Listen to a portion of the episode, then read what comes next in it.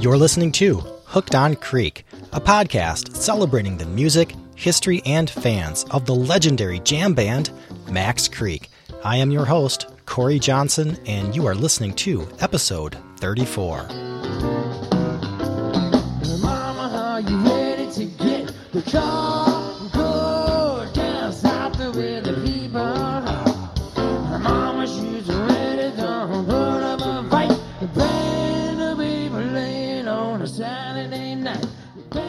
Thank you for joining me on episode 34 of Hooked on Creek.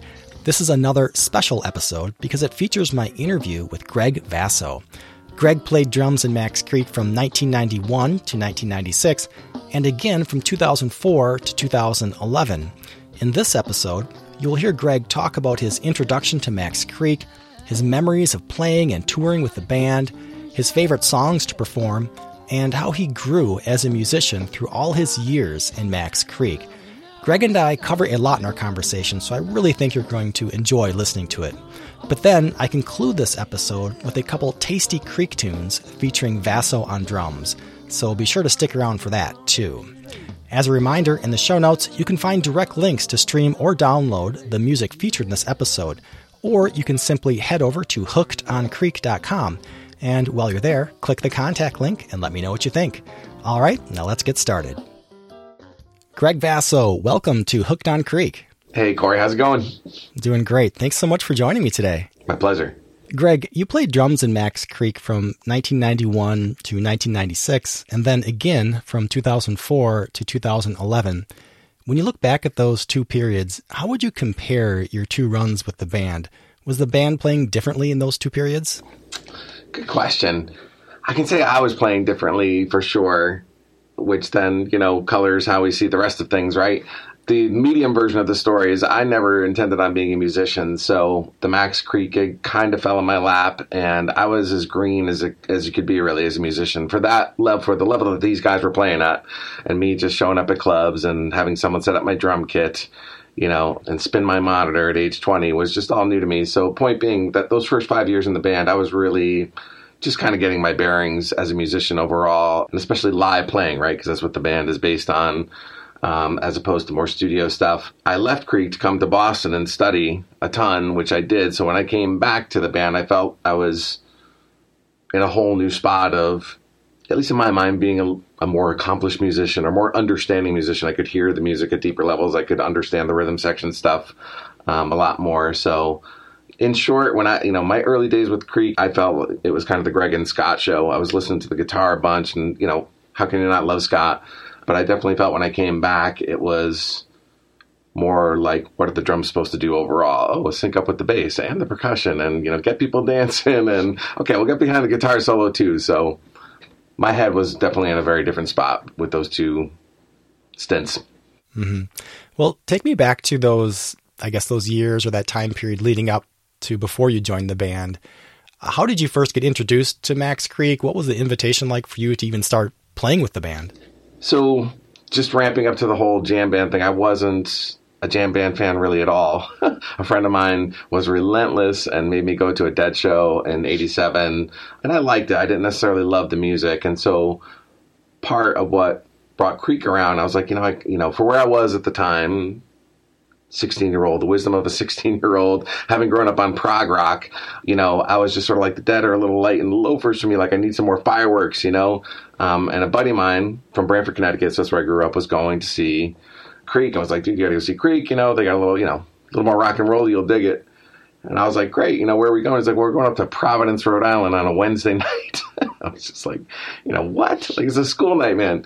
Providence, like a good two hours away from where we were. Nonetheless, we went and quickly came to love the band for the fireworks and otherwise. You know, it was just a little more up my alley, um, a little more rootsy. Loved, you know, the level of talent that I was seeing in a club. And over the years, got to know DeGoog. And the short version of the story is this show that I was like really on the fence about going out to. I was supposed to go with a bunch of friends. All my friends backed out. So it was like the Saturday night, and I'm sitting there and I'm like, uh, I was going to UConn at the time, and I was like, you know, I'm driving out. I'm driving out to Simsbury to, um, what was that, Gemini's, I think. Decided to go see the band. No one was with me. I'm like, I'm gonna go see Creek. I want to see Creek. and Dagu came off uh, the stage after the first set, and he's like, "Dude, I'm so glad you're here." He's like, "I didn't have your number." He's like, "I'm leaving the band." He's like, "They're down to final auditions, but I'll see if I can get you in." it's just like, what? You know, like what? What just happened? He got me the audition, and kind of the rest is history. So nothing I ever expected, and you know, I often think back on those two things. It's like, well, what if I never went to go see the Grateful Dead?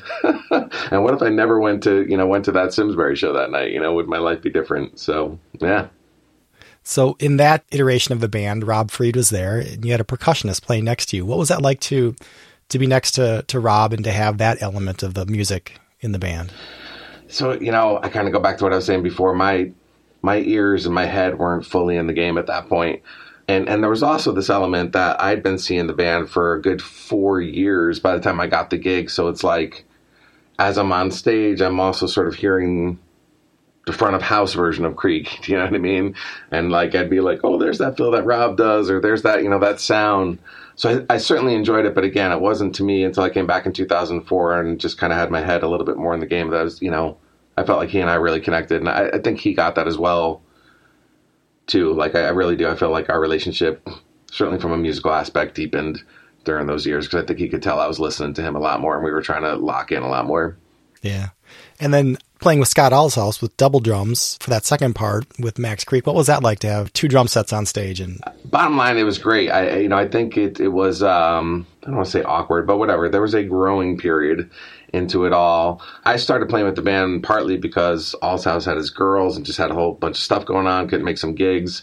Um, but then it sort of turned into like, well, okay, Bass was playing, so let's do some double drums and so I think you know just because it wasn't like any kind of official like as of this date we have two drummers and so let's rehearse and go for it. It was more like we just sometimes we did gigs together and sometimes not.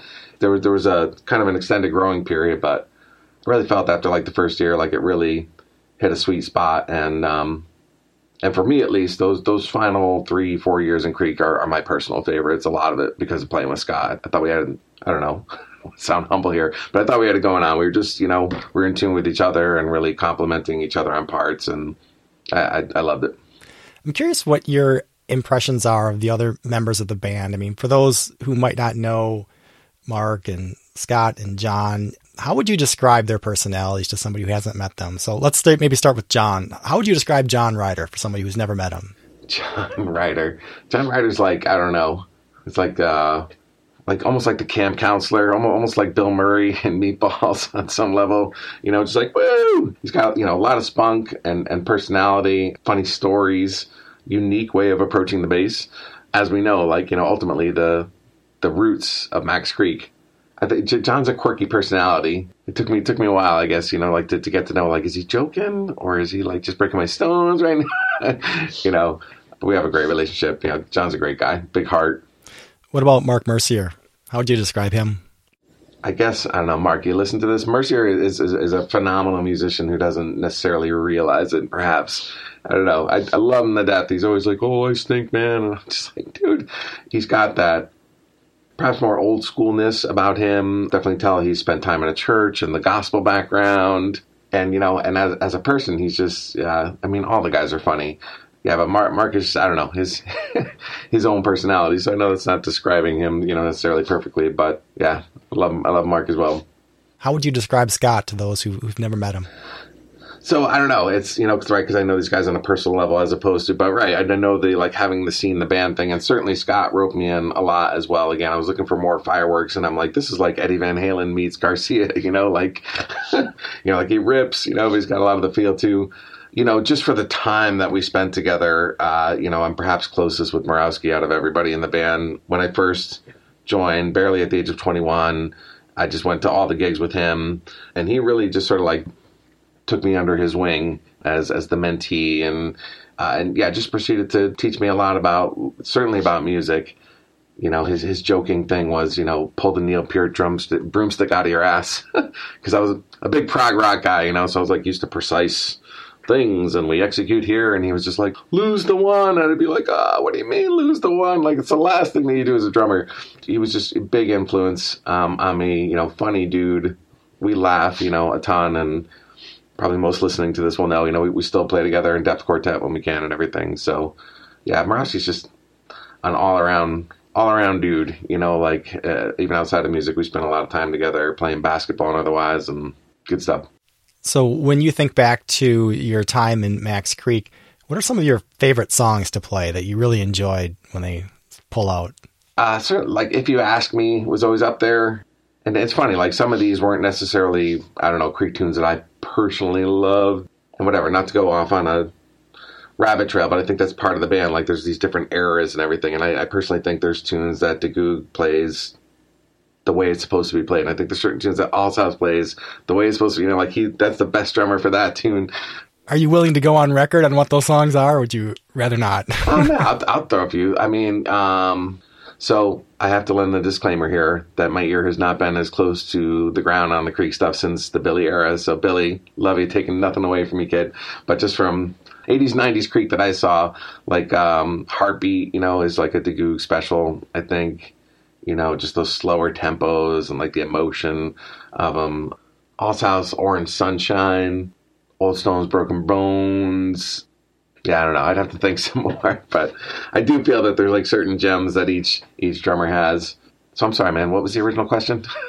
well, just what songs you enjoyed playing the most. So I don't know. If if you ask me, Hard Love, The Seven, Mama, Are You Ready? Yeah, those are a couple. Louisiana Sun. I always enjoy playing Louisiana Sun. Talk to me about what that crowd is, the scene is that wraps around Max Creek, and who they are, and how they influence the musicians and and everything that goes on. For people that I've asked, especially people not in the jam band scene, I'd say Max Creek is the underground of the underground. The Dead scene is sort of like the underground of pop. You know, like one level below that, it's like the underground of the Dead scene is, you know, Creek in, in a good way. So like I think like with each of those whatever levels, if you will, there's more of an intimate relationship with the band. You know, whether it's just knowing them outright. I mean, certainly, you know, through all the years that I played, I'm talking to 80% of the people out in the audience just because, you know, um, you get to know each other along the way. So, you know, there's certainly that family vibe. And I think maybe more than other bands, you know, we can be influenced by like like, you gotta play this song. You haven't played this in whatever, 50 shows. Like, it's gotta happen tonight. I'm like, all right, we'll do it. Definitely, you know, a symbiotic relationship with any band and their fans, but, you know, certainly with, with Creek, I think, you know, there's this comfortableness about it, you know, that we've all been there a million times before. When I was early on listening to Max Creek online and going through some live recordings, I stumbled across awareness of you through, I think it was Sympathy of the Devil. I'm curious if there's a story behind that song and you performing it. Short version is we used to play it in my high school band, and I always thought my singer like ripped it. I always thought he like you know like belted it just a little more than Mick would, and so I always I always enjoyed that. And then it was a Halloween gig um, that we did. God, I don't even know what it was. I'm gonna say 2000 or what 97 ish, something like that. I'm not sure, but it was like you know you should sing a song, sing a song for Halloween. I'm like all right, you know let me Johnny Buten, if you're listening to this, my singer from the high school band, I'm like, let me give them some Johnny Buten love. And it just took off. People seem to love it. So seemed to fall into the set list after that. Well, take me back to, I guess, your childhood when you were first introduced to playing drums and, and performing music. What led you in that direction? You know, whatever, as cheesy it sounds, there was an element of fate, I feel. You know, in terms of childhood in general, I was like so bad at sports Boy Scouts, like whatever it was, all your standard stuff, just really not doing well in. And my brother played keyboard and he played in a band, and um, his drummer's kit was down in our basement one day. And I walked downstairs and it wasn't even set up, it was on the floor, but there was literally like this, oh, like that happened. I could hear the, you know, it's like this light shone on the drums, and I was just like, I think I love drums. And it was like 82 ish um, and then just really started to get the itch for drums, listening to a lot of drums. And so this was the decade, certainly, of Neil Peart, um, which I was heavily influenced by, you know, um, and just fell in love with it. And when I went to my very first drum lesson, um, I remember my teacher looking at my mother saying, you know, I think we have some talent here. And I was like, well, I never heard that when I played basketball. I never heard that in Boy Scouts, you know, so I'm like, maybe I'll stick with this for a little bit but I just I absolutely love the instrument. I have from that moment in the basement to I got home from rehearsal tonight. It's still as fun. It's still as great. It's just an awesome instrument. I would imagine as a, a young adult playing drums in a rock band that must have been pretty fun for you, just as a lifestyle. Is that true or? So, like, yes and no. Just because, again, I had no plan for this for my life. I was going to UConn. I was going to get my degree in psychology. And suddenly I'm playing with Max Creek. So I had no grid for what it's to be like on the road and otherwise. And there was also this element that I was like, you know, I was the youngest guy. Like when I was auditioning, I thought that was going to be a liability. I thought they're going to be like, you know, we're not going to take the young whippersnapper. We're going to take someone who's more old and seasoned. So again, you know, at least for the first couple of years, it was just kind of like taking it all in and getting used to what was second nature to everybody. You know, being on the road, show up, sound check, play. It, certainly, though, I think as like I settled into it, like my last you know few years with my first stint with the band, yeah, you know, it was it was a lot of fun. We were playing some great shows. I thought we were playing well, certainly. And yeah, you know, a little bit of the rock star life. Get to go to some Phish shows, and you know, uh, it was good. Absolutely. Greg, I'm curious. Do you have any favorite memories of playing with Max Creek? I do. I do. I have, I have a couple that stand out. I think it was Camp Creek 2006 was the monster rhythm section. So it was me, Allshouse, Rob was with us at the time, and then Rider, of course, and then Mike Gordon came and sat in for most of the tail end of the evening and it was just nice and relaxed and you know good mix. And it was just like i think mark described it as uh you know it was like being on like like a cruise ship like the rhythm section was like a cruise ship not just this huge thing floating. Uh, i experienced that as well. That was just i don't know especially in terms of the rhythm section was just a great great night. Thoroughly enjoyed that. One other that stands out to me is i um i can't uh, what is that place in upstate new york? Can't remember the stage. Michael jackson had just passed away we decided to cover um, Billie Jean and didn't rehearse it at all, really, like sort of verbally ran through it just before we got on stage. And we ran it through, and, you know, for taking a tune cold, I thought we were doing it pretty well. But the best part is I look, you know, I was like sort of down, you know, concentrating, looking down, and as I looked up, Allshouse was doing the moonwalk past my kit. I was just like, it was just a surreal moment. I'm like, Allshouse is just doing the moonwalk past my kit. So that one stands out too. Just a fun night.